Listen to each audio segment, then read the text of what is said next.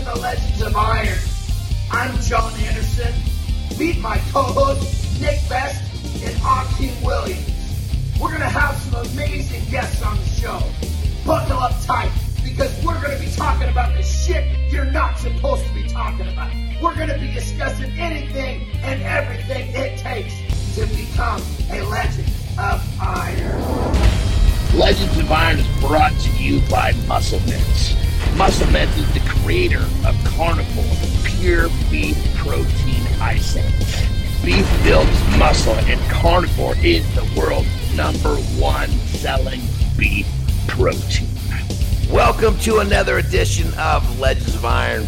I'm Jon Andersen. With me, almost my partners in crime, Nick Best and Akim Williams. We have got an amazing guest for you today. We've had debates on this show about other strength sports, not powerlifting, strongman. Who is the best of all time? Well, in powerlifting, there is no debate because this man on the show with us right now is hands down, cannot argue, the best powerlifter to ever walk the planet. And he's still alive and he's here with us today. yes, I am so excited because normally you get somebody like yourself and they were dead 50 years ago. Yeah, you never got to talk to them. So, Ed Coan, welcome to the show. How are you, brother? Thanks. I'm, I'm always good, dude. I'm actually, I'm really happy to be with you guys.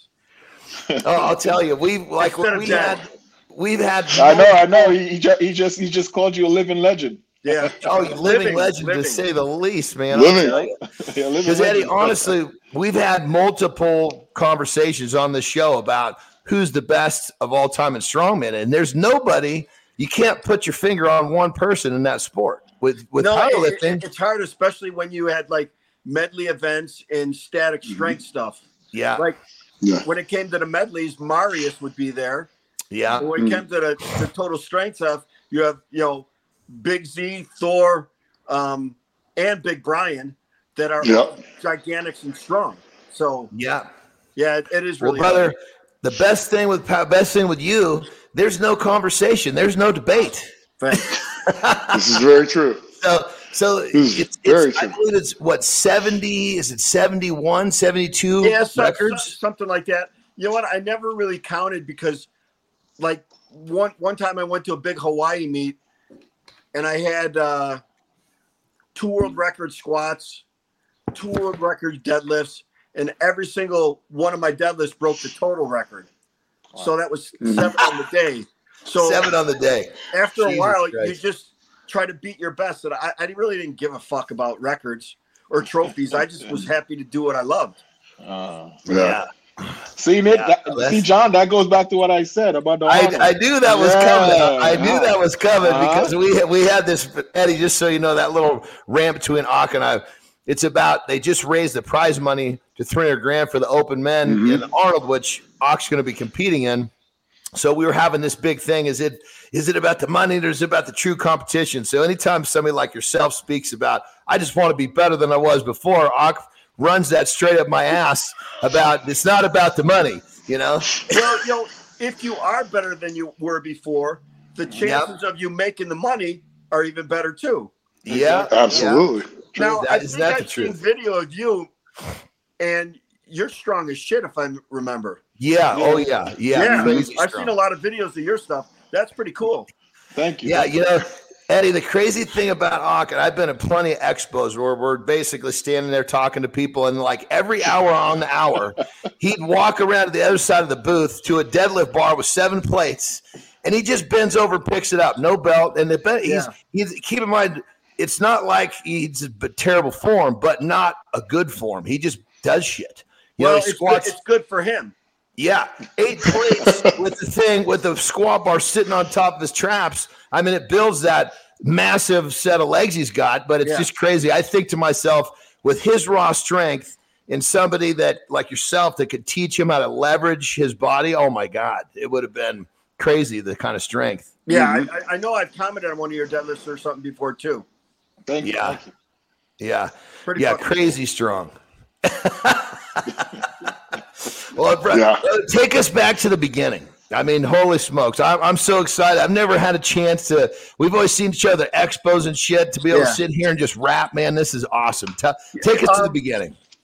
Let's see. Uh, a South Side of Chicago guy in the suburbs. I played every sport growing up, but I was always really short. Not like I'm tall now at five six or something. and and then I like every other meathead, I watched Arnold in Pumping Iron, Mm-hmm.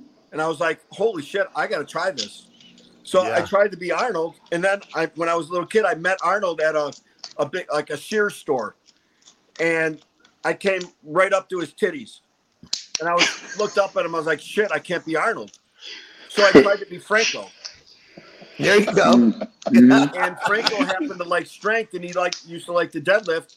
So I tried to be Franco, and then I saw Kaz on TV when they used to have powerlifting on uh, Wild Wilderness Mhm. Sports on on uh, Sundays, and I was like, wait a second, you don't have to uh, diet and pose, and you can lift a whole bunch of weight and have fun and not worried about a weight class.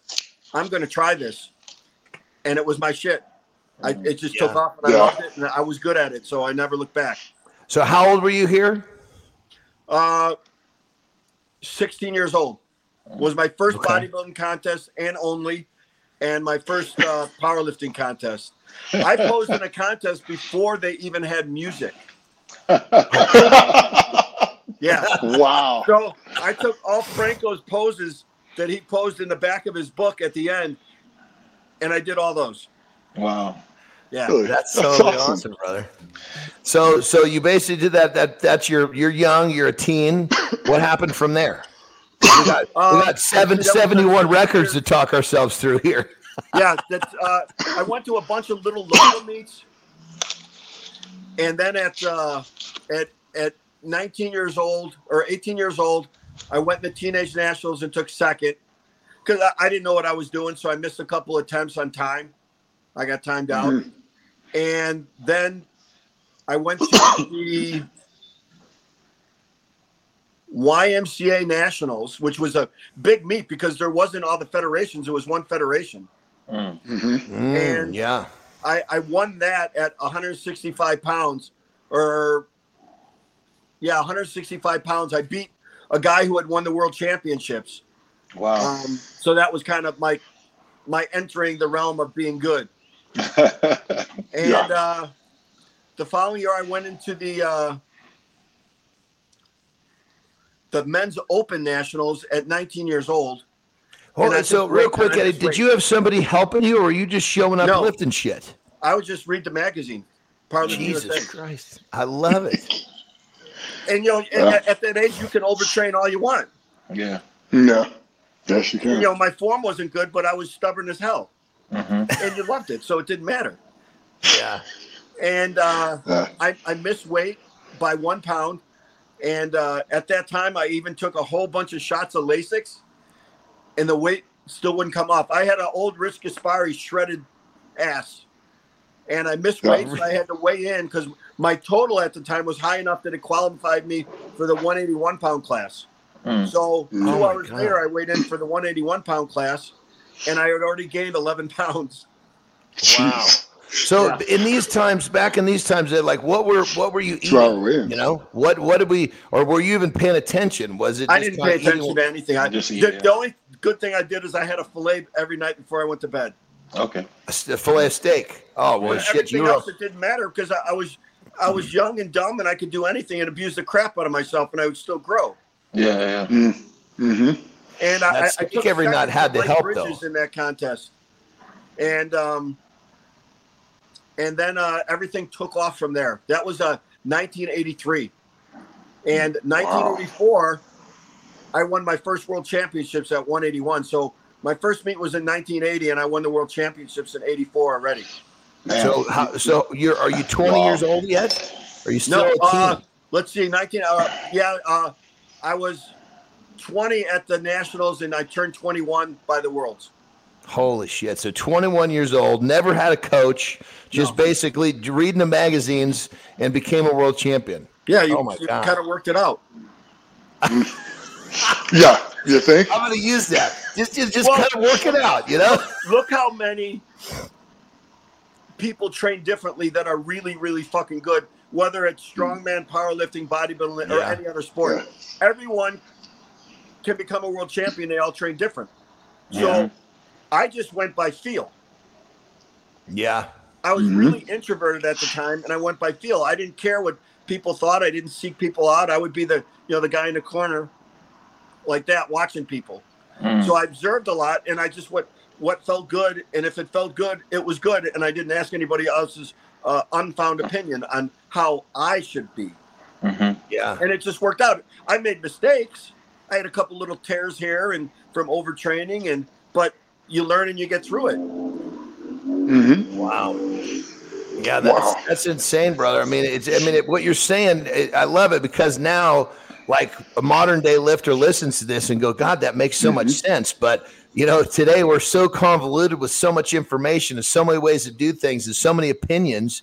You just stripped it down to the most pure form ever. Just, you know, the basics never go out of style. They're almost identical for mm-hmm. everybody. Yep. And then it's how you put that together with working on your weaknesses and how to peak for a contest. I probably could have peaked better, but I was really good at working my weaknesses. I tried to make my mm-hmm. body into a suit of armor, so wherever you hit, it was strong and had muscle. So even Yeah. though I I power lifted, I knew that I would do all those other exercises as heavy as I fucking could.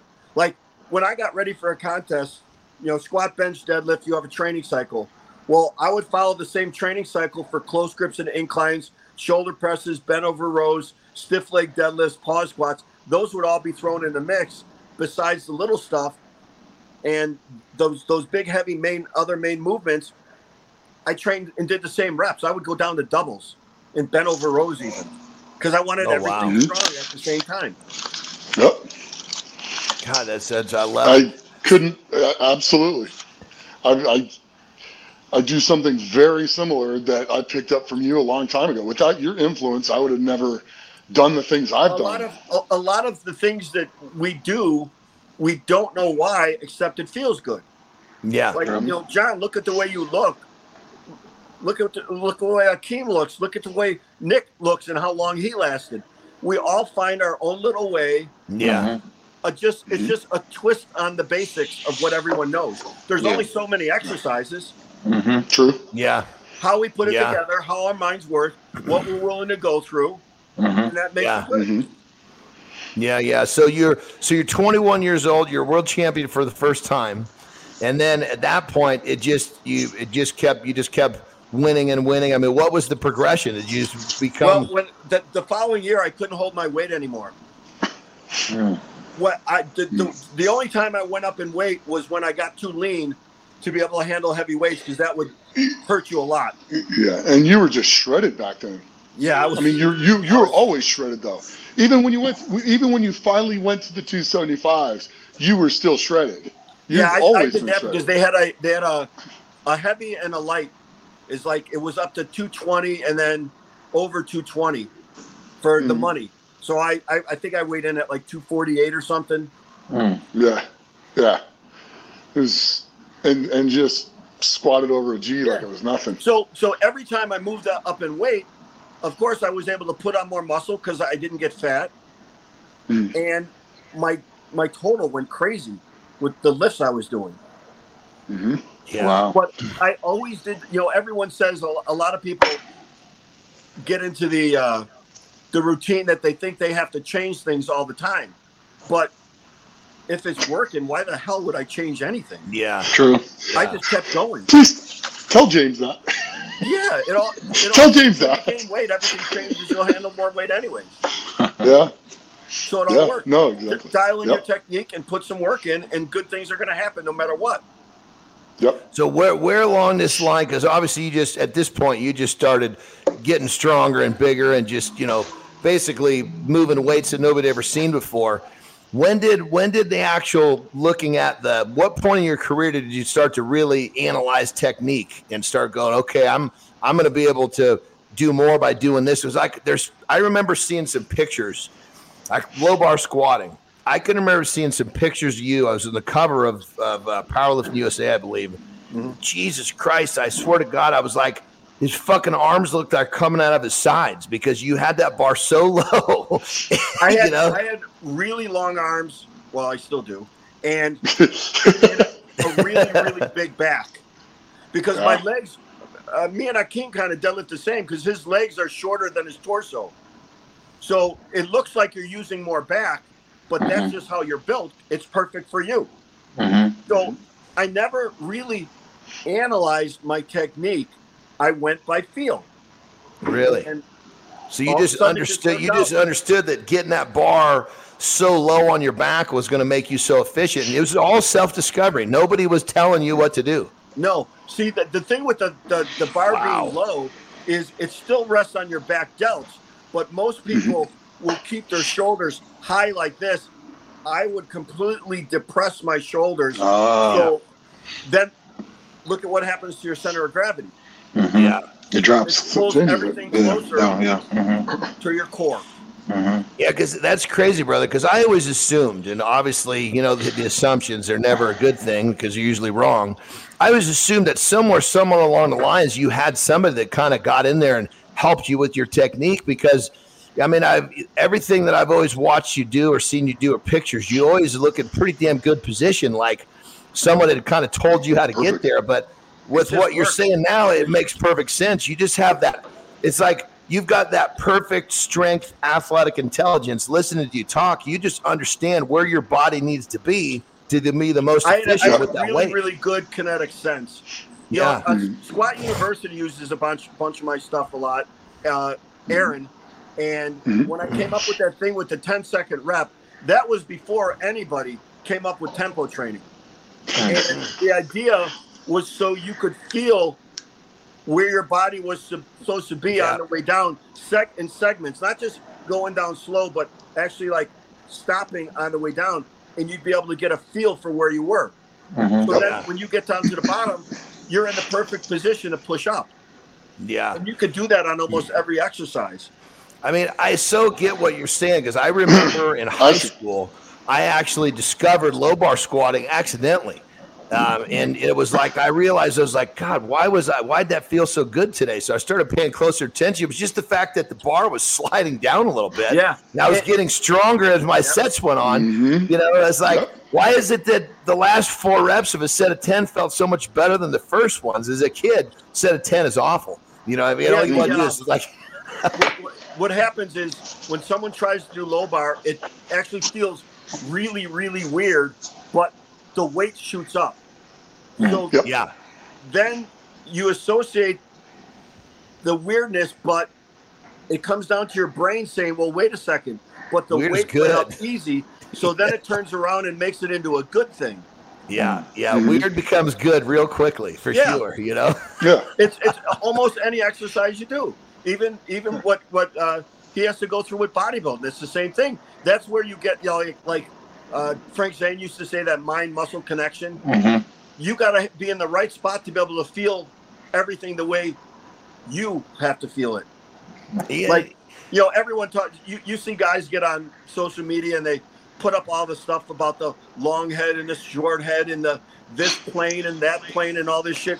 But you look at some of the best guys in every fucking sport, and they just fucking lifted and did their shit.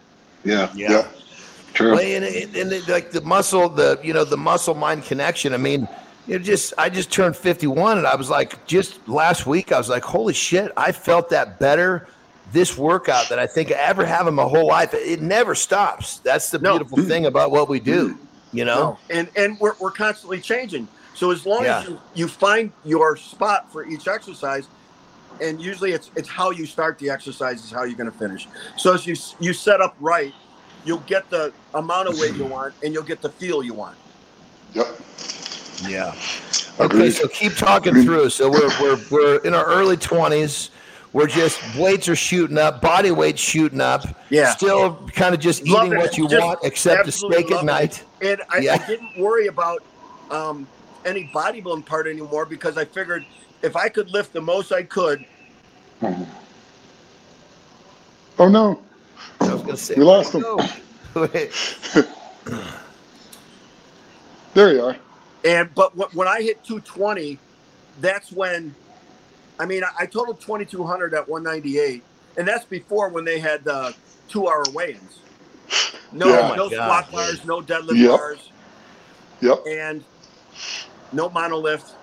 Just one Nope. stiff bar. Wh- When Had to went walk everything back. 220, That's when I was, I was only 20 pounds short of beating Bill Kazmaier's all-time total in the heavyweight division. Mm. Yeah. So that's when I got a lot more prominence than all over the world. Yeah. So Wow. when you're when you were squatting, I re, I clearly remember being backstage at one of the contests and watching you and help and helping where I could and just trying to. I mean, you're watching your idol lift, and it was just one of the neatest Just things. in the soaking world. it up, man. Soaking it up. oh, I don't think Eddie realizes how much I picked up from him. The, the the way I squat slow and go down, that's exactly it. I feel my body in the position all the way down, and as soon as I get my cue to come out of the hole, I explode. Because you know you're in the right position to do it. Yeah. Exa- yep, exactly. And I, I I learned that from you. Oh, Yeah. And then, but I remember, I think we were at the Plaza Hotel, and you had these two red spots on your back that your skin was tearing because you would squat yeah, I the had bo- these giant bar down so calluses that when I put the back on, they would just rip apart and there'd be blood all over the bar. It was a beautiful thing. it was it was pretty cool. But I remember at that contest, you took off your shirt, and you were so freaking unbelievably wide, and then so unbelievably thick. I'm like, I just want to get like that someday. One day, I just want to be that wide and that thick. I, I'm going to be a little taller, but it was just one of the most amazing bit. things. And the other kick-ass thing was is what's it like watching everybody else warm up in the back room, and then you have to go take your last warm up out on the platform. Because they didn't have enough weights in the warm-up room. yeah, exactly. Um, that was freaking I- cool. I didn't care about anything. I just was there for me.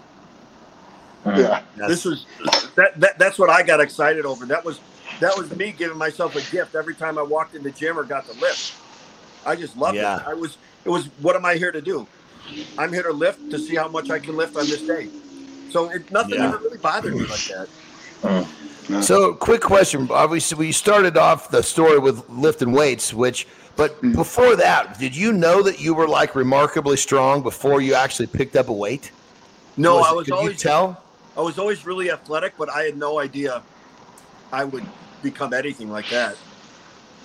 None at Wow. all. I just knew right away. It was like, bing. I the loved light goes on.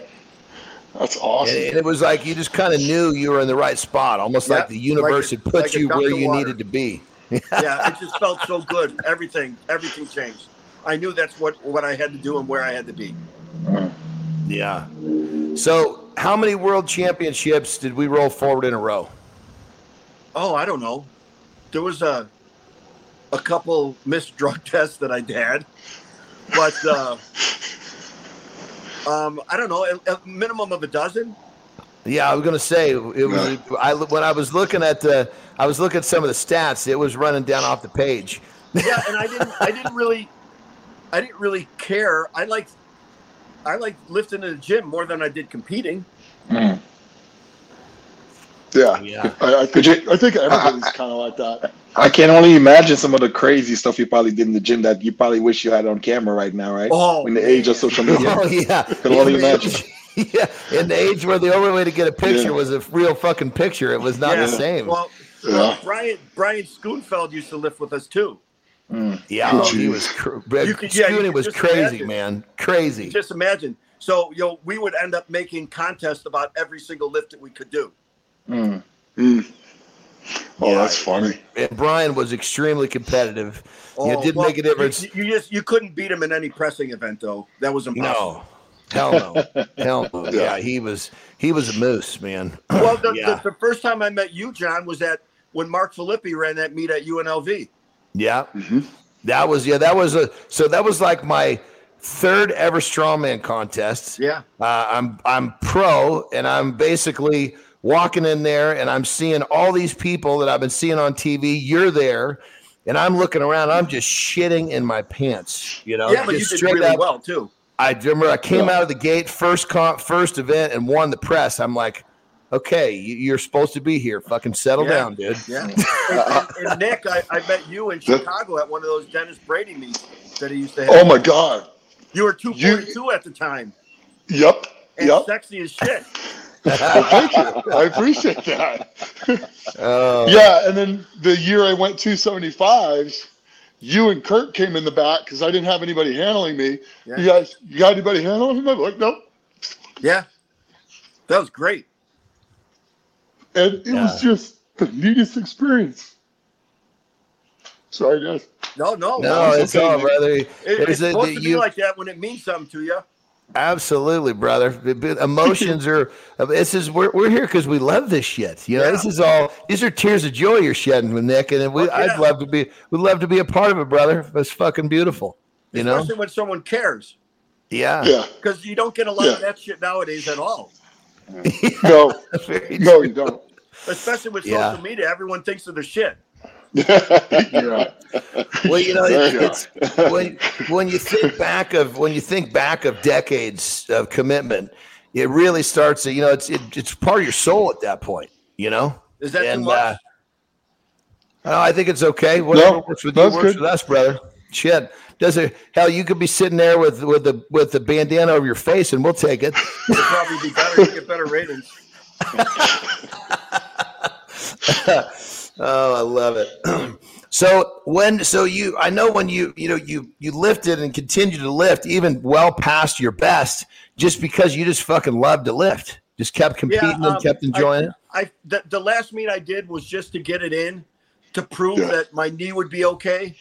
Because um, my, my cousin, who's my surgeon, he came there. After, I, I I blew my knee out in what like 2001 or 2 Mm-hmm. and um, that's a nice YouTube video.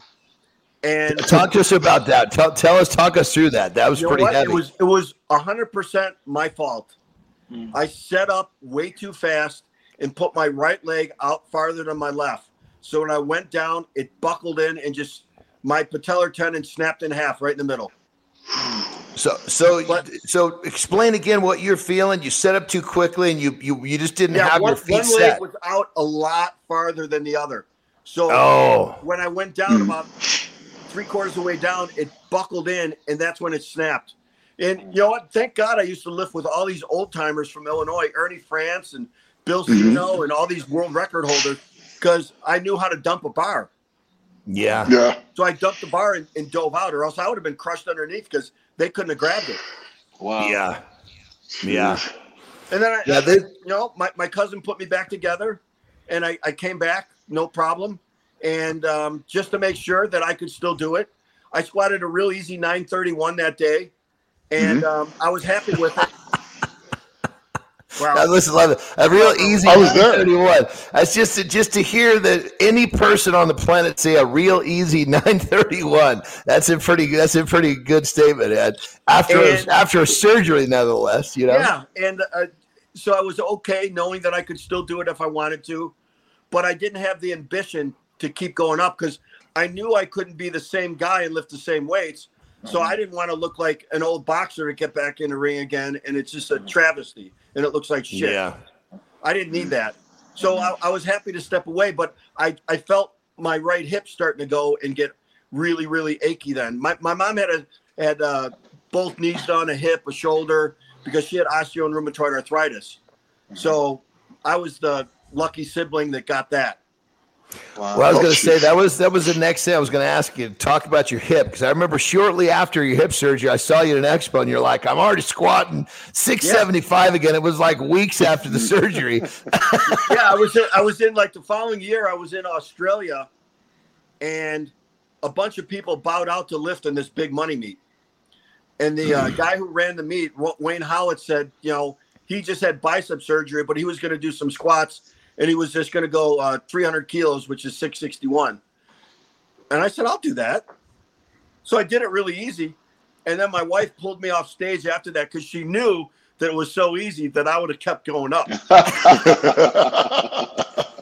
So then I It's like, no, no, come here. know, and, and, and like I said, I, I probably could have gone up to 750 that day, but it's probably better that I didn't because it might have put me on a, another bad trajectory to keep doing it and make myself worse.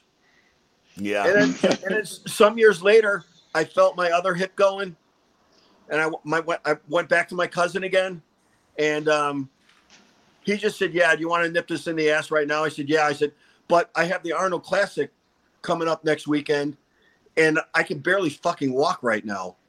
And he said, "Just come in the office." So um, I got a shot in that hip right through the front, laying down, oh. Sunk like this giant needle all the way through oh God. and I hopped up that table like I could I could fucking do the Irish jig. I had no Really? pain. Walked around at Arnold all weekend, and then we set up the surgery, Nice. and it was easy.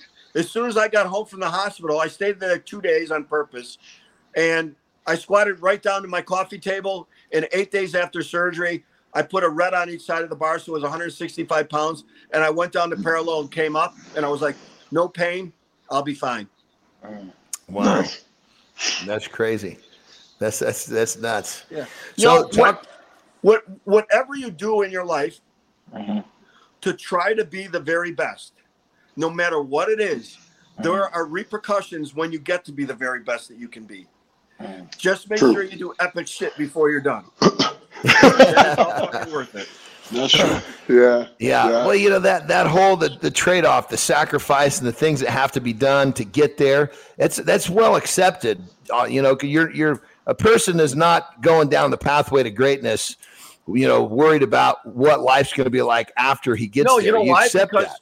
we love it, and every time we walk in the gym, it's not a sacrifice; it's a gift, Yeah, Yes. for sure, One hundred for percent. sure. And it still is. One hundred percent. Mm-hmm. Yeah. Yeah, yeah. I never, I never looked at the training as a sacrifice. I looked at all the shit that I had. This, it was all the no's that I had to say. I, I had to say no to so much shit. No to friends going out. No to friends doing this. No to family members doing that. It was, yeah. The, the I never totally agree with you, Eddie. Going to the gym that was fun. Just like my birthday. What do you want for your birthday? Get the fuck out of my way. I want to have my Yeah. day, and going to the gym is is part of that. You know. You know, I, I've I've torn muscles. I've had surgeries. I've shit my pants squatting. I've thrown up. I've had tons of bloody noses and shit, and I loved every second of it. Yep. But you know, when I shit my pants, I did 900 for five reps in the squat, and it started on the first rep. It was like you know, like the old Play-Doh machine. Oh, so the it was. I Play-Doh was going to say. So Yeah, you were like repping that. it. You were repping it out as it was getting worse. That's commitment, brother. and That's I perfect. miss a rep. Wow. Oh, I love Oh, that's funny. You know, and, uh, sometimes if I when I do a, a workshop or something, and someone will say ask a story about that, and I'll say, well, wait a second, how many people here, if you could do 900 for five and shit in your pants, would still do it? And Oh. every guy there raises their arm. Absolutely. You, you could ask that question with for one, or hell, you could ask that question for eight hundred for five. You'd still have everybody raising their hands. You know? Yeah, Ronnie Ron, Ronnie did like uh, 800 for two. Mhm. I, I could have done that for a dozen. Yeah. That's insane, man. That's so insane. I mean, you're. I mean, you you really are on a whole different level, whole different plane of a lifter. That's why. That's why I love that. You know, when I was thinking about, you know, getting prepared for the show, I thought this is going to be like the easiest intro ever because it's you're undisputable. You you can't. There's no way to argue against you being the best. You know, well, you no, can look. it, it's. I always kept a good attitude because, well, I had great parents, but I can't do strongman like Nick. I can't be a bodybuilder like Akim. I can't do strongman and look like you. Um. So there's always something, and- some someone can do better. I, I don't know how to change the oil in my fucking car. So Yeah. I'm, I may be special when I lift a weight, but after that, we're just Yeah. regular idiots like everyone else. yeah. So You know, and- why would anyone have- get a big head on that? You don't have to. and and to have and to have one special thing that's that's pretty that's pretty good you know to have one special thing and understand it's just one special thing and be so humble about it bro that's that's really cool it is. you You know? know, I'm still Yeah. Eddie Coan. I'm not the goat. I'm not this. I'm just a freaking idiot like everyone else. That when, when I go to the Arnold or when I go to uh, the Olympia like this year, hmm I don't even go to the shows. I just want to hang out. Yeah. yeah I want to tell Yeah. That was a lot of fun. and you know uh, the stories, you know, I, I lift more weights. My dick is bigger. I'm taller than I ever was. But you know, they get a little embellished, but they're still good. That's it. That's right. As, You as have- we get you older, own the a stories tiger. get a, they get a little bit better as you get older. That's the way a story should be, you know. Glory days. That's Uh, I still can't believe you owned a tiger. Yeah, I had two. Tell us about that, brother.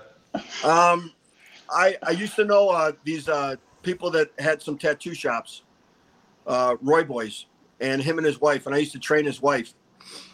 And they used to have the tigers. They had a special license, and I used to just take them home with me all the time for as long as I want because I had a uh, I had a federal license, Mhm. and it worked out really really well. It was great. Um, I mean, I had them when they were like since they were like you know five weeks old. I'd bring them home here and there and take care of them. I had them at when they were over 300 pounds, and I was going to say, yeah, talk to us about when they were full grown. Those Well, things must have been the, the- monsters. The, white one, the white one, usually like a, a, a tiger will remember you for life when they get your smell if you're with them enough. Mm. oh, so- really?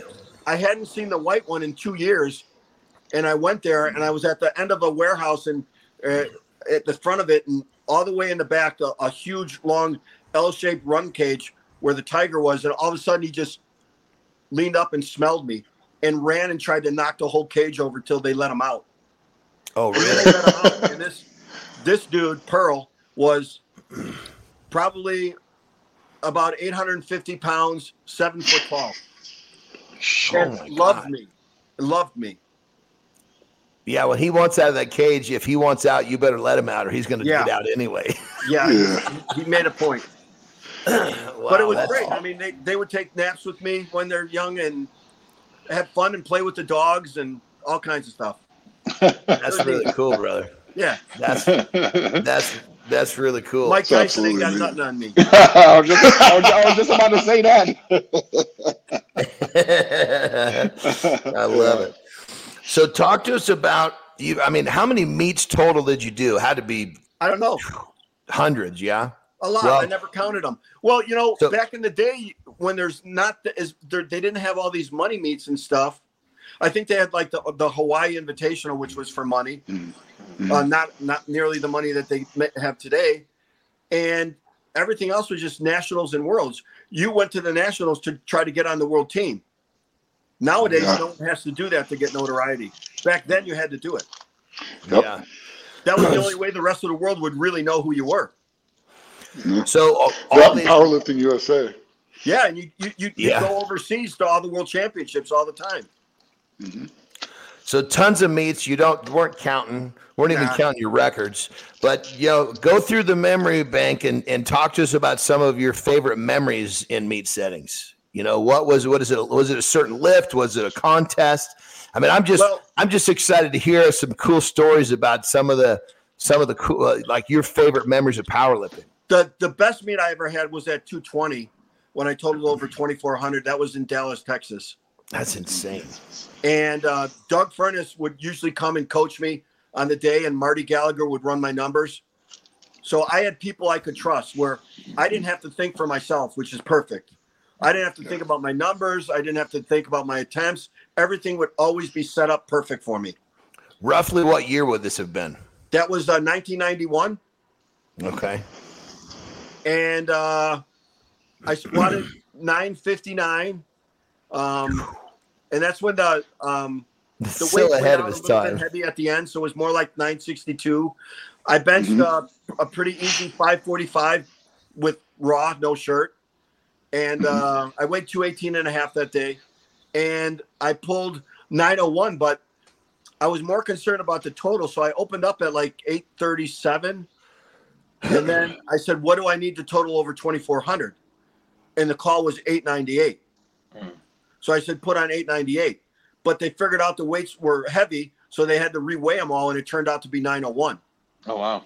And Oh, I, nice. I tried 920 something that day, but it was anticlimactic, and I got too fired up too soon. I pulled it a little over my knees, and then I just kind of leaned forward, Mm, and that was it. wow. Um, some of the other ones, like there was there was a meet I think in Finland. Now in Finland, the powerlifting would like preempt any other program. It would just they would just show powerlifting. Didn't matter about the news or a scheduled program. It didn't matter, and the crowds were so out of control, crazy that it was beautiful. I mean, you would even see like beer cans flying up stage. You would see like, oh yeah, it was it was fucking nuts, and it was it was great. It was great. It was a meathead's dream to have the you know that many crowds. Like they, they'd sell out a uh, a hockey stadium and they'd have it Mm. there. And it was it was excellent. It was excellent. And a, a couple of the other meets were always Australia's been phenomenal for powerlifting and fans. Yeah. Yeah, what would be what, if you had to, if you had to say like like in terms of what what meet what country what city was the biggest crowd you've ever lifted in front of and then what year would this have been because you're talking about a time when there was so few meets too i mean it's like it's not like current times I can't really think of the year, but it was the first meet ever put on in Russia. Oh really Oh wow. Yeah, it was in um it was actually called Leningrad back then before it changed over to St. Petersburg. Because it was Mhm. still under USSR. Mm. It, before Oh. everything before perestroika, and before everything broke up.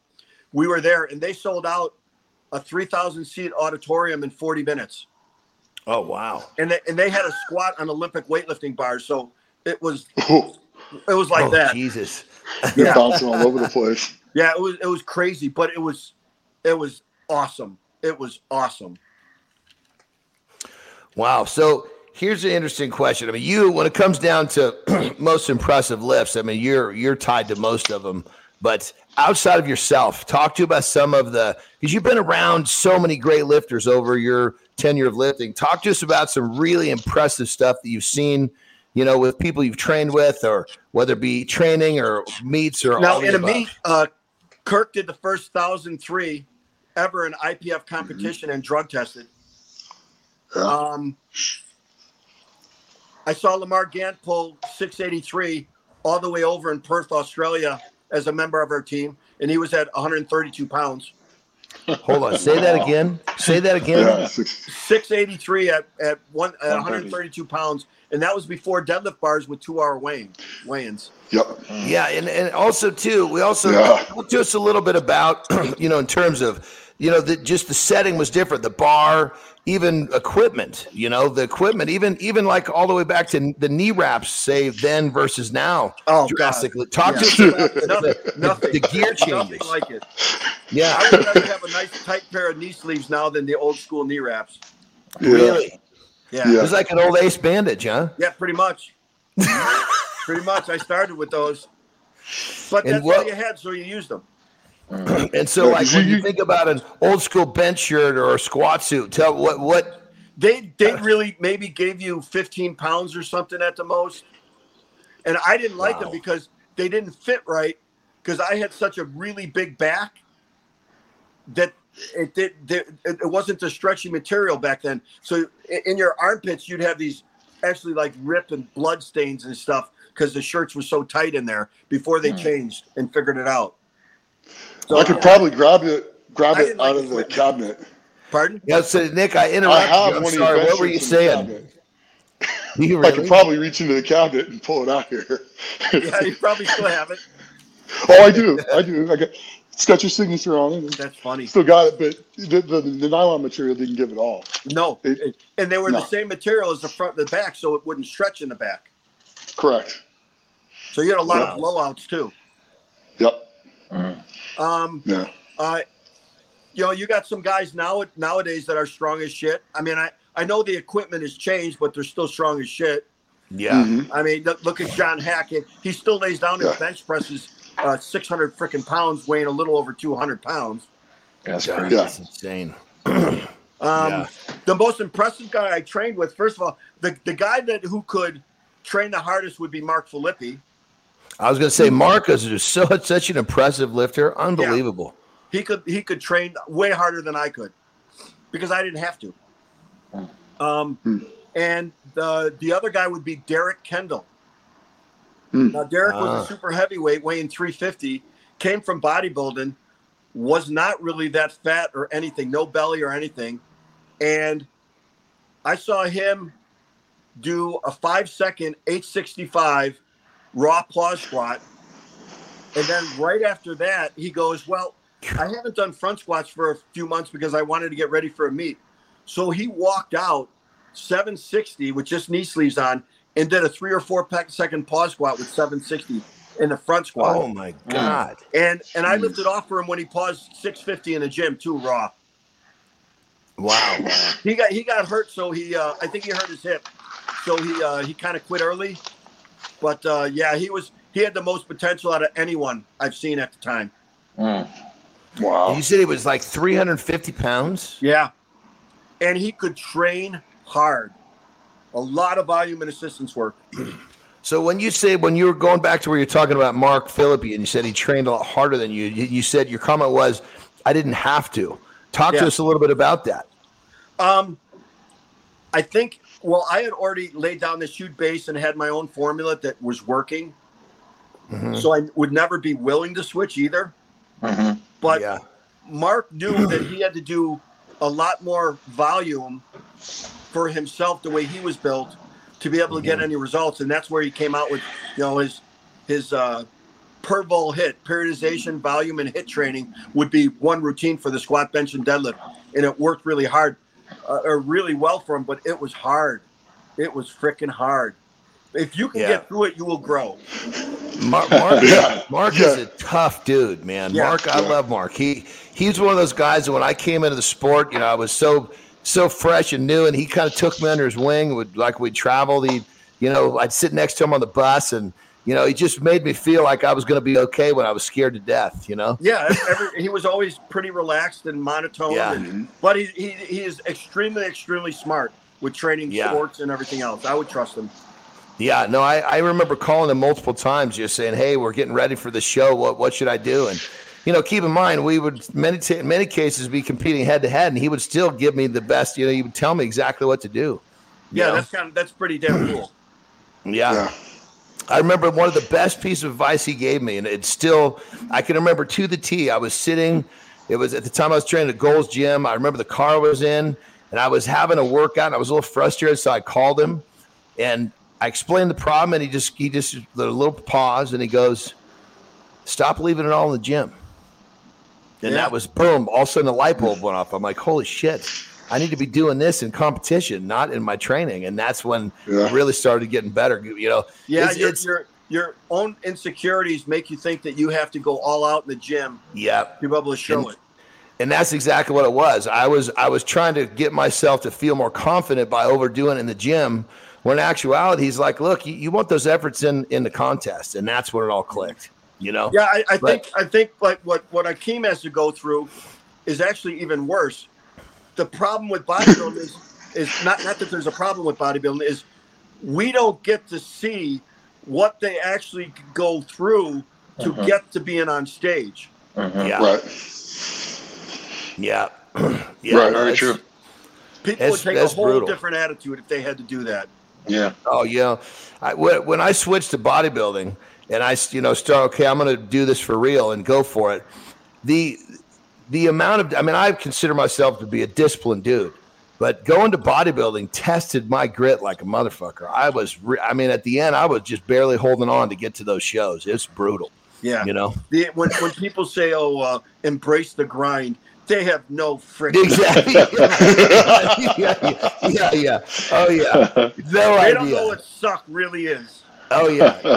And, and that's Oh, exactly. yep. You you just hit it on the head. You have. I was the joke I was make is, you just have to accept that life's going to suck for like six weeks, and when you think of suck, go way beyond what you think suck is, and and then again, and that's the way you know where you got to live for Especially six when you weeks. have, when you're no energy and hungry.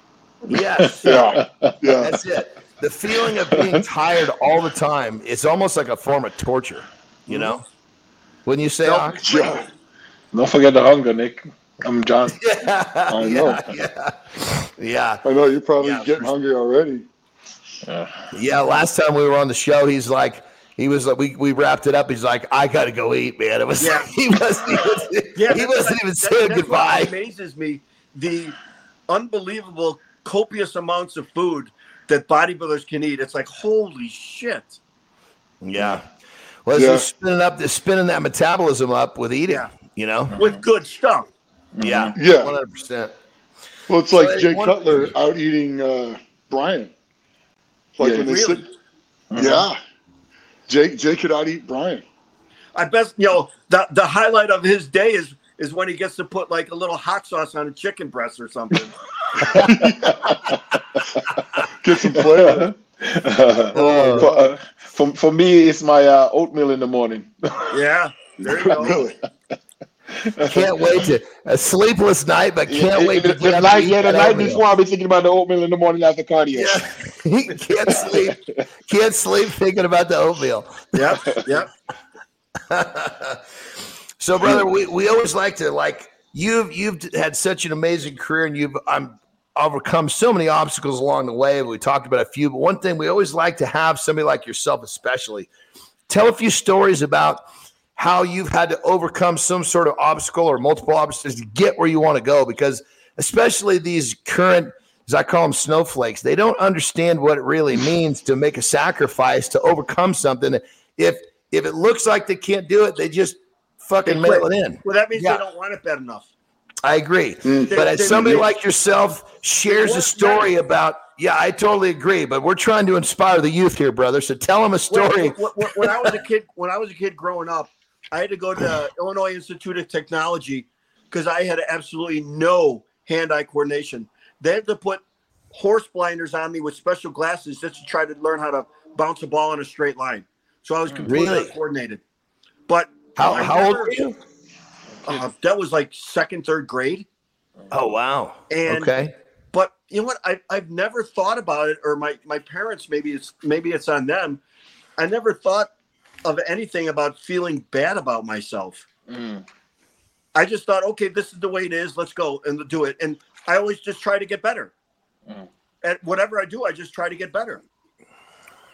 When I leave here, when I get off with you, I got to drive an hour and a half up to Michigan. Oh wow. Well, I have a weed company. Yeah. Yeah. What do you What do you have? yeah. He's got a marijuana company. Oh, good for you, Eddie. Yeah, Let's we have go. a, we have a processing lab, and we're going to make a grow too because we got the license for that. Mm. So we, we got approved. We got our medical license and our recreational use or adult use license, and uh, I got to go up there and spend the whole day out there till tomorrow night out there. Well, good for you, brother. Make sure when we wrap up, we'll tell Ben, the producer, the contact information so that he can advertise your your spot and you can get a look. Yeah, it's just I mean, Boone, Boone Labs right in Buchanan, Michigan. But see, we're a processor, so we take the flower and we break it down and turn it into some products for the stores. Mm. ah, Oh, okay. I got you. So we don't. Oh, I don't I got care. you. I don't care if the if it gets oversaturated with stores because they still need our product. Gotcha. Yeah. I mean, Smart, we could even we could even make you know a uh, a Legends of the uh, of Strength uh, uh, gummy. I told you. I Was gonna ask I got a you. good- I got a good idea for when when we make our edibles. We're gonna have little dumbbell shaped edibles, and we'll make it into an indica brand, which are strain, which is more for relaxation and sleep. So Yeah. it would be for recovery, and we're gonna call them edibles. Oh, there we go. I love that. I'm I'm telling you, brother, you're going to get some traction on that one. Oh, you'll get some. So- Don't worry about it. Are you shipping any? Are there any locations in Las Vegas or Nevada? Where, You're you're not allowed because it's not federal. Mm. Okay. But that, Oh. that doesn't mean that you could couldn't allegedly show up in Michigan and go Yep. back. Oh, good point. Good point. Yeah, Yeah. which I'll probably end up doing actually. So yeah, yeah. or you know, fly in and you know. Mm-hmm. Yeah, Or Nick, it Nick, could- Nick, make sure, make sure you don't drive, Nick. Sometimes it's miraculous magic and miracles. All of a sudden, shit just shows up at your doorstep. I don't know how it happens Yeah. sometimes like that. Uh, Awesome. I love it. well, I didn't It's know like it's, like it's like the, it, it's like the marijuana stork. You know, they, they, don't- they Yeah. don't deliver the babies; they deliver marijuana now. But I, I, I, yeah, I was thinking Vegas is all lawless. It would you would seem to think that Vegas would like Embrace it. exactly. It's just that, Oh, there's- that that so you're not really Yeah. supposed to be able to cross state lines, and Yeah. uh, I think the banking laws will change pretty soon. Then what's going to happen is all the big shots, these multi-billion corporations, Coke and Pepsi and McDonald's and who knows, they're going to end up getting into that business True. as Yeah. a side hustle. And then that's when it's gonna shift. Mhm. yeah, Yeah. Once once it once the federal part of that goes, I know two of the beer distributorships here have looked into that and actually got paperwork and things in the works for when that ever does do that. That'll be something that they end up Yeah, they can put well. they can put uh, t- ten milligrams of THC in a beer. No shit. No, I don't even Yeah. want to think Yeah. about that one. They've actually Oh done God. that, Eddie. Yeah? They've actually they've actually made beer with no alcohol, but it has THC in it. Oh. You know, like, You're you know, kidding. it- with a regular beer, you could still get drunk. You just wouldn't have anyone getting violent. That's true. Yeah, I mean, you don't see how many times You know, mel- you- mel- you- mellow Budweiser or something. That's I yeah. was gonna say how many times you see people Bud- smoking no, no, Bud Mellow. never happens. Yeah. You know? Bud Mellow. So life life is good. You know what? I, I learned a lot of my business stuff from watching Stan. Yeah. Mhm. Yeah. Stan is he's a genius for sure. and he know? does everything by himself, hands on. He doesn't take a lot of help from anyone. So I just Yeah. kind of learned to just get off your ass and do it. well, you know, on that level, bro, that's one of the things that, you know, I think people tend to miss is that if you're doing something you enjoy to make money, you want to do it. Yeah. And that's what that's what's missed. It's like people say, "Oh, you know, like my my middle daughter's uh, boyfriend was getting ready to graduate college. He's like, hey, you know, I want to talk to you about blah, blah, blah." So I'm planning on doing this and I'm planning on retiring. I said, well, let me just pose a thought for you.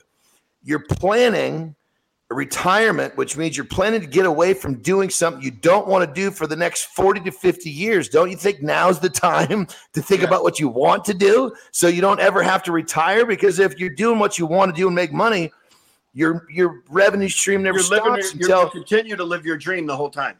yeah, and, Yeah. and you never your revenue stop your revenue stream never stops until one day you don't wake up and then you don't need it. Yeah, exactly. You know? I don't. Yes, I- I, still go out and do some workshops and stuff because I Mm-hmm. just like getting out and doing it. Yes. I have fun.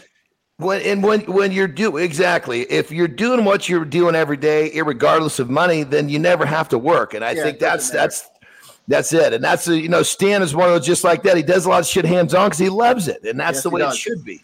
Yes, you know? it does. When uh, what people ask, well, is, is it hard to travel or do this? I said, well, wait a second.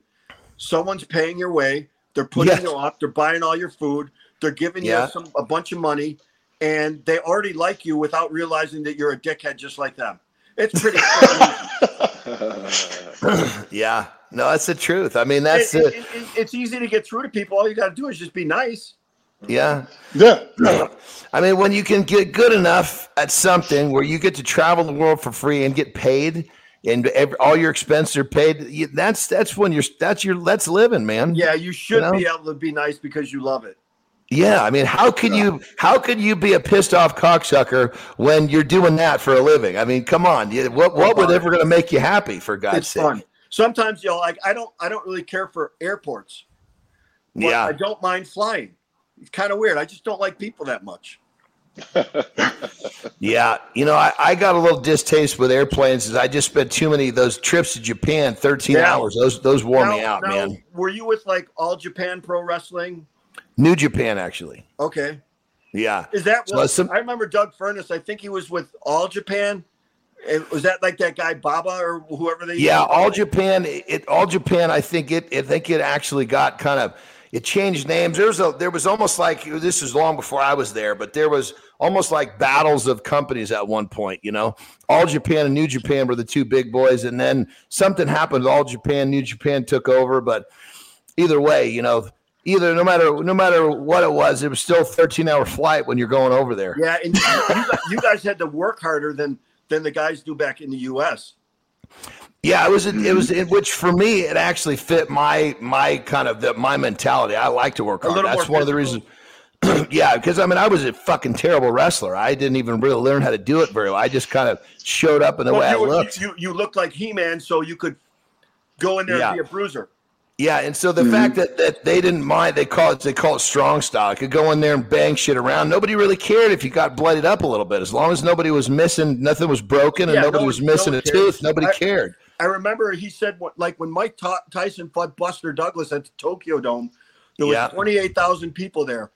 Two weeks later, the wrestlers came in and there was 65,000 people there. Oh, dude, I'm Wow. telling you, I've worked in that arena. I've worked in the Tokyo a few times, and it's fucking crazy. It's like we joke.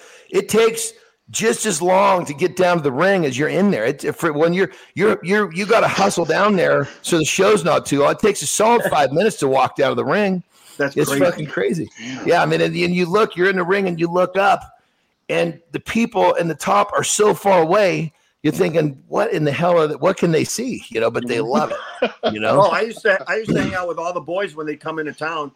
I, Yeah. Uh, I uh, uh, the the Steiner brothers, you know, yeah, Scott and Rob, and Yeah. back then Lex Lex Luger and Sting and even Flair and you know, Yeah. I, I, here's a good Flair story.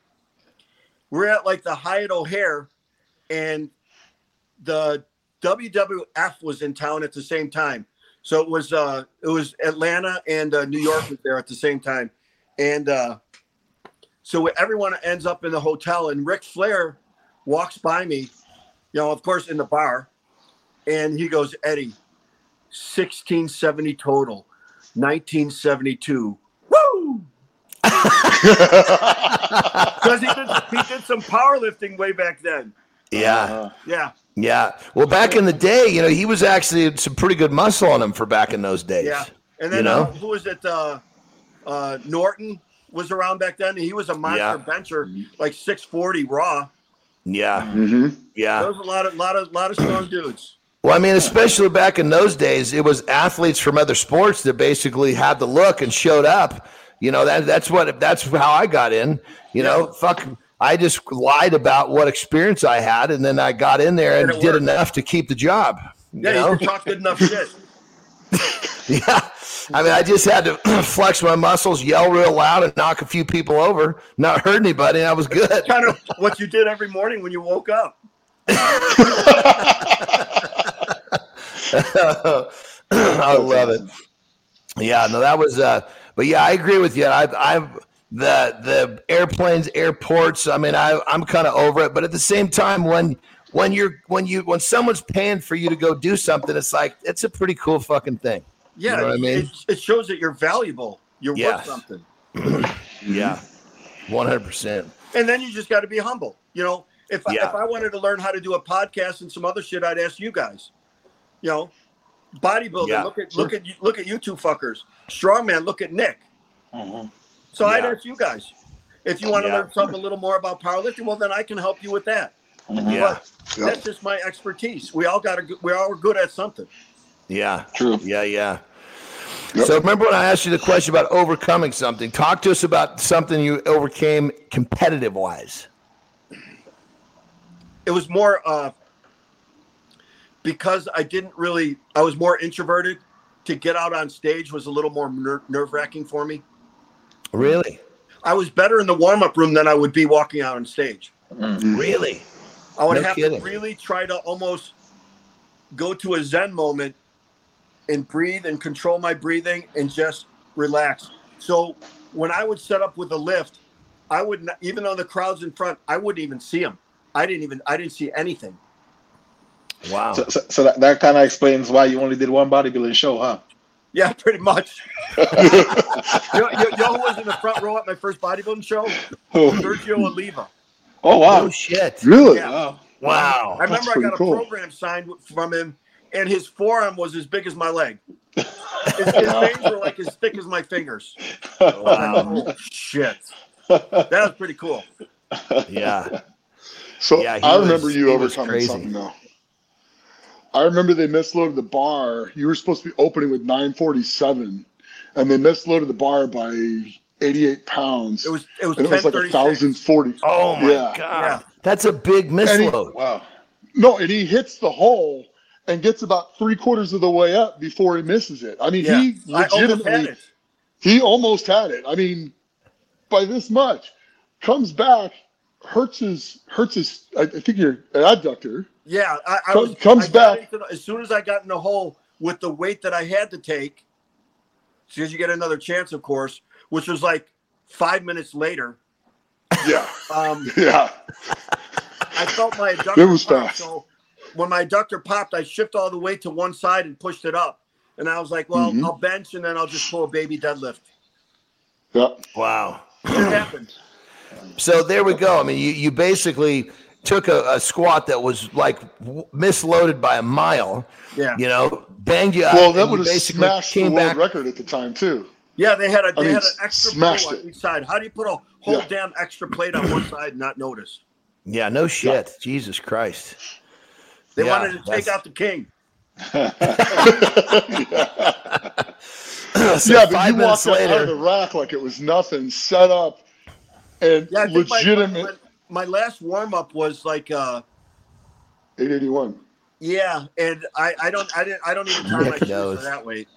Eddie, did you catch that? Nick knows you're you're you're what you I were do. doing better than you do. That's that's pretty cool, man. You know, That's- he That's that's that's when you know you're in inspired his head somebody. at night for a little extra motivation. You know, Yep. the, when when we talk when we when we do these shows, it's become I mean, little by little realizing that Nick is like he's like kind of bordering on like a strength historian. He he has more Rain Man. statistics. He just he pulls this shit out, and it's like, oh my god, like this right here was crazy. He said 881 before you did, and it's Yeah. your it was your life, your lift, your I story. was like, uh, Sorry. okay, I believe you. yeah, don't, don't Nick, don't apologize. This is really cool shit, brother. Jesus Yeah, hell Christ. God damn. Yeah. I love it. I'm just like like Eddie said, you're you're Rain Man. I'm gonna take you take you to the blackjack table so we just win some money. One for bad, two for good. at Cards at the same time. I love it. Yeah. So, brother, what would you say in terms of there's so many? I mean, now the sport has grown so much. There's so many meets, like you said, the money's so big, and compared to what it used to be, and it's bringing a lot of new lifters in. What advice would you give to say? Let's kind of do three different levels. What advice would you give to the guys that are beginners that are coming in? Let's start there. The the advice I give to everyone is to take your time Okay. because you learn so much more about yourself instead of relying on other people to do things for you that you should learn by yourself, um, which they, they can't do. It's Mhm. impossible for them to train you and just give you a program that they give everyone else and say this is what you you should do because this is what I say. Well, they don't know you. They don't know how you feel. They don't know how you put Mhm. together on the inside. So you should definitely take your time to learn more about you, and then you'll never go wrong. True. Very, Now, as far as beginning and inter- intermediate lifters, or uh, or I, I would even say intermediate and advanced is never let go of the basics. Always go back to the basics. And never the basics never go out of style. They made you what you are. You may Yeah. you you can even perfect the ba- the basics as you get older, as you get bigger, as you get stronger. It's always going to be the same to go back and learn how to do that shit. Mhm. It's what holds you together. It gives you everything you got. Yeah. Wow. Yeah. I And, mean, you just know, that. and- and I, I think a lot of guys miss now on doing heavy enough assistance work to fill in those little little gaps. Everyone concentrates so much on squat, bench, and deadlift, and it's easy to get those up if that's all you do.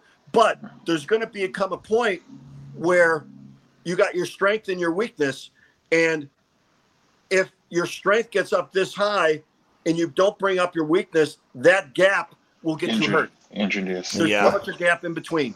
True. Agreed. Yeah.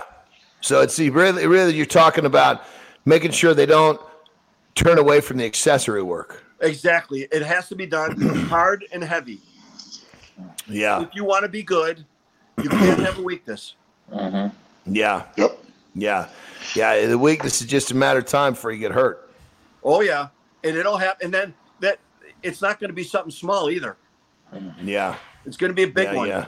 And you know, Yeah. if you truly love this sport or just being in the gym and you want to do it for a long time, Yeah. take your time. Yeah. Yeah. Yeah, I mean, there's there's so much true. I mean, it's it's so true. When when you love it the way we do, it's it's you know it's a gift to be able to do it into your 50s and 60s, and to think that that's taken away because you fucked up uh, the path along the way. It's that's a terrible thought. Yeah, it's You usually know? yourself. You know, another one of I always talk about Stan, but he had a, a quote that he told me that there's nothing anybody be, will be ever be able to do to or for you that'll be better than what you can do to or for yourself. Mm-hmm. Yeah. Yeah. Yeah.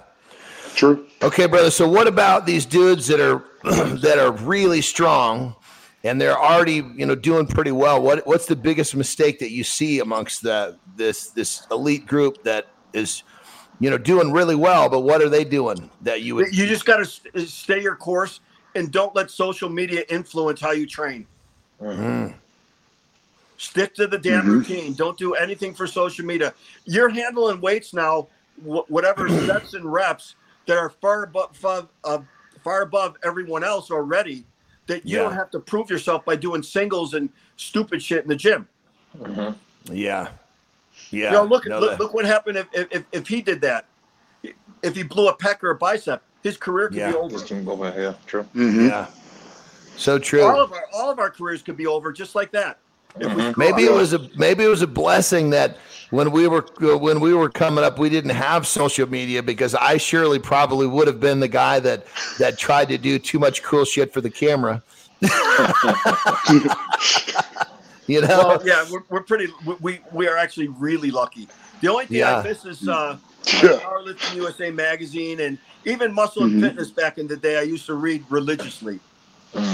yeah, Same. I there there's, you- there's not a bodybuilder I didn't know from the old days Yeah. all the way up. yeah. That's the truth. That's the truth. I mean, I spent so many time looking look at the magazines too. It didn't matter if it was bodybuilding, powerlifting. If somebody was lifting weights, that's all I wanted to see. Strength Yeah. and health. The I've got Iron Man magazines from 1955 still. Wow. No shit. Wow. The little yellow ones. Yeah. Mm. Wow, that's cool, man. That's really cool. I got That's I got really a few of those from the early '80s. Yeah. You know, they're- they're a little bit smaller. Yep. About this, I got about four or five of those still, but I got tons Wow. of muscle fitness and flex, and I got powerlifting USA stacked about that high. So, Right on. If you are, Well, we- We've had you on here for over, well over an hour here, brother. I know you're a busy dude, and I know you got to go make a trip here in a little while. So we want. I'm only as busy as I want to be.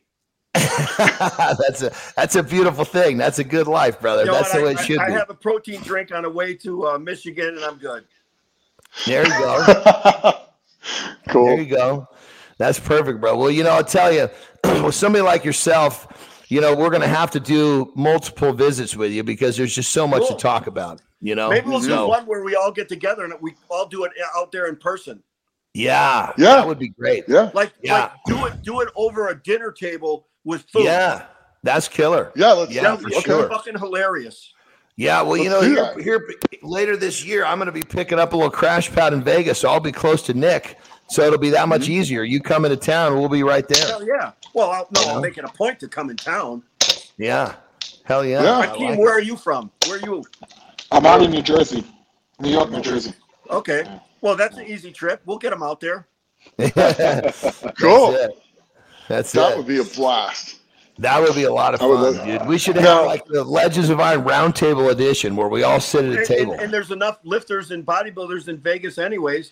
We could have Yeah. a huge thing that would it would be fucking hilarious with multiple cameras going, all of us Yeah. busting each other's balls, that would, Oh yeah, and then all the, uh, of course, the info that people would get.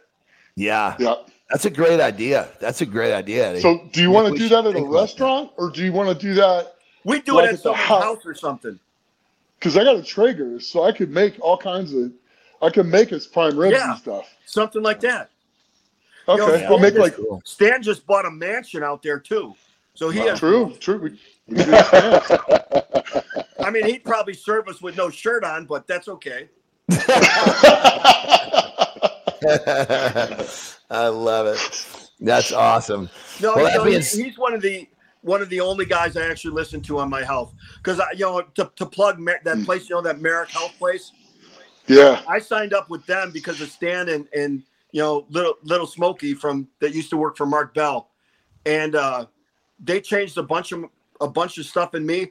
I have so much freaking energy now, and I mm. feel so good. I almost feel guilty. It's crazy That's because beautiful, I think brother. you know because I'll be sixty years old this year, and yeah. wow, yeah, how about it? And yeah, you you you you start accepting that okay well i put on a lot of miles and i abused myself and i did this and that and i'm this old now and you start accepting the fact that your norm is you feel shitty. Yeah. And all of a sudden, I didn't accept that anymore. I wanted to change it, and I was able to change it just with these That's guys. They're, beautiful. they're brainiacs. So that's really my only plug today. Is they they completely changed my life around. And That's beautiful, brother. And and that's what it comes down to it, brother. With especially someone like yourself. I mean, again, you're the greatest ever in powerlifting. It's you deserve to feel good and enjoy the rest of your life. You know what I mean? We all do. Yeah. You know, Well, dude, but I even, mean- even if you Of didn't- course. even if you didn't get the accolades that we've had, um, you still deserve it because you put your time in the gym. But I mean, but, but for just for me personally, speaking of you, brother, for me to, for you to say I feel good now, that makes me happy because that's Thanks. something you you're. I mean, you, you've you've changed and influenced so many people. For you not to feel good would just would break my heart. And you know, Nick, I know you feel the same way. So that's really Thanks. fucking cool, bro. Hey, look at Nick. Look what he's that fucker's alive and kicking and working out already. Yeah, yeah, true. How many people True. that went through what he did would do that and then not just sit on the couch and say, "Fuck me, I'm too depressed." I'm, you know, no. That doesn't Yeah. No, I got I got out Well, you know the- drags and step ups and everything else. Yeah. Yeah, Yeah. the, the crazy part is, is that you know he's had four wheels and change on a bench bar hundreds and hundreds of times, and never ever over all these years have dropped it on his chest. And it happened in a time when it needed to for him to get that scan to catch that cancer. So I mean, it it's was like to be. you it's like Yeah. the universe said, "Look, this this guy is not ready to go yet. We need to do something to him so he gets a scan." Well, bam. Yeah. Put that put that hand up, Nick. Look at the thumbs on him. I'm sure I know you have the biggest. Look at the look how big those hands are, and he benches with it. He does it false grip, so that bar jumped those big thumbs Yeah, somehow. how the fuck does that happen? exactly. It was it was. Here's, Never. here's one for you. Yeah.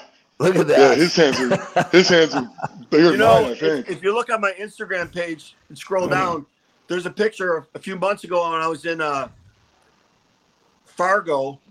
Is I, I picked up a basketball and just stuck it out in my hand like this and just held it out there like that. That's crazy, brother. That's I'm crazy. Yeah, but you're- Bud Webb.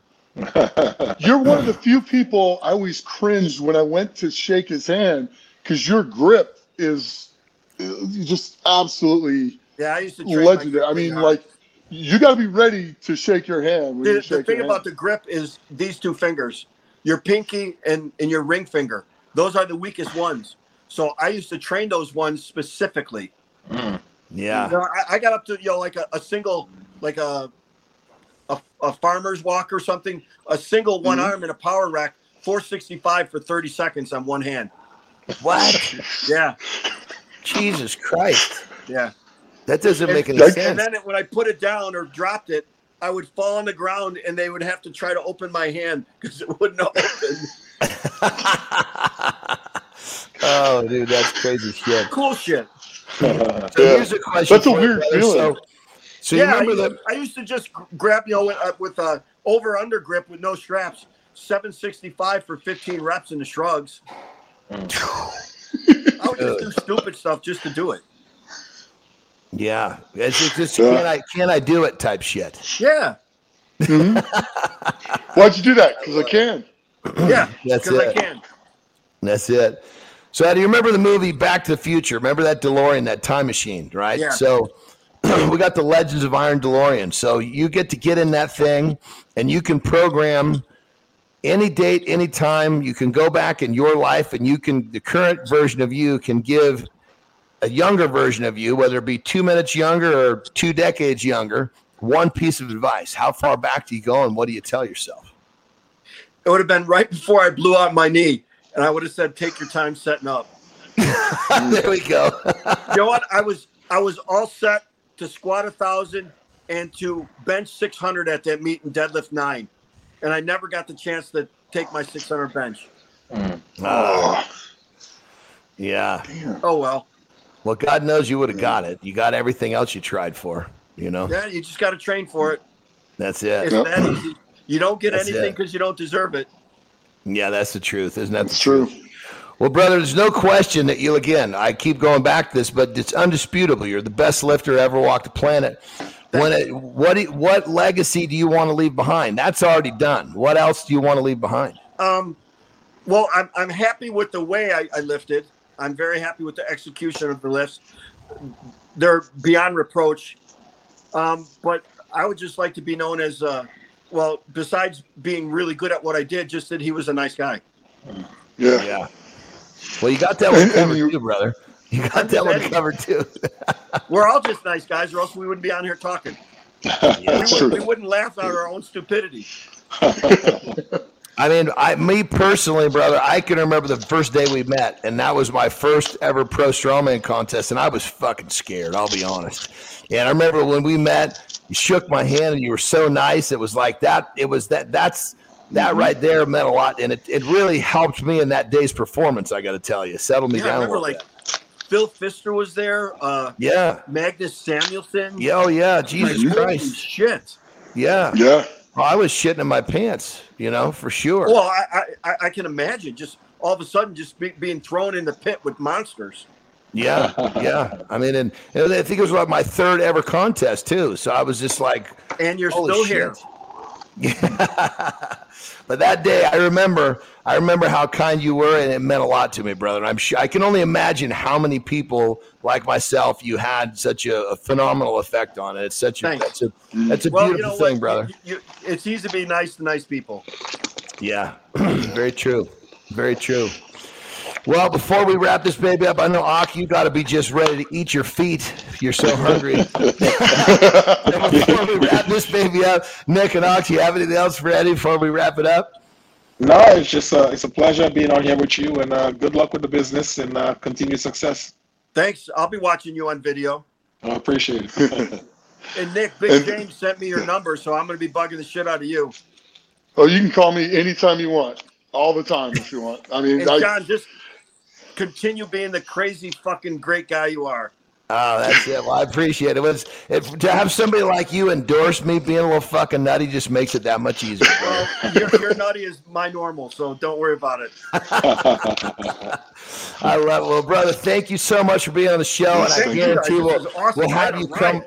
Yeah, we'll have you definitely have you on again, brother. I mean, like I said, there's so much to talk to you about, but we try to take it in reasonable bites. So, one, this is this is one of many with you, brother. We appreciate you coming I'm on. There you have it, everyone. two.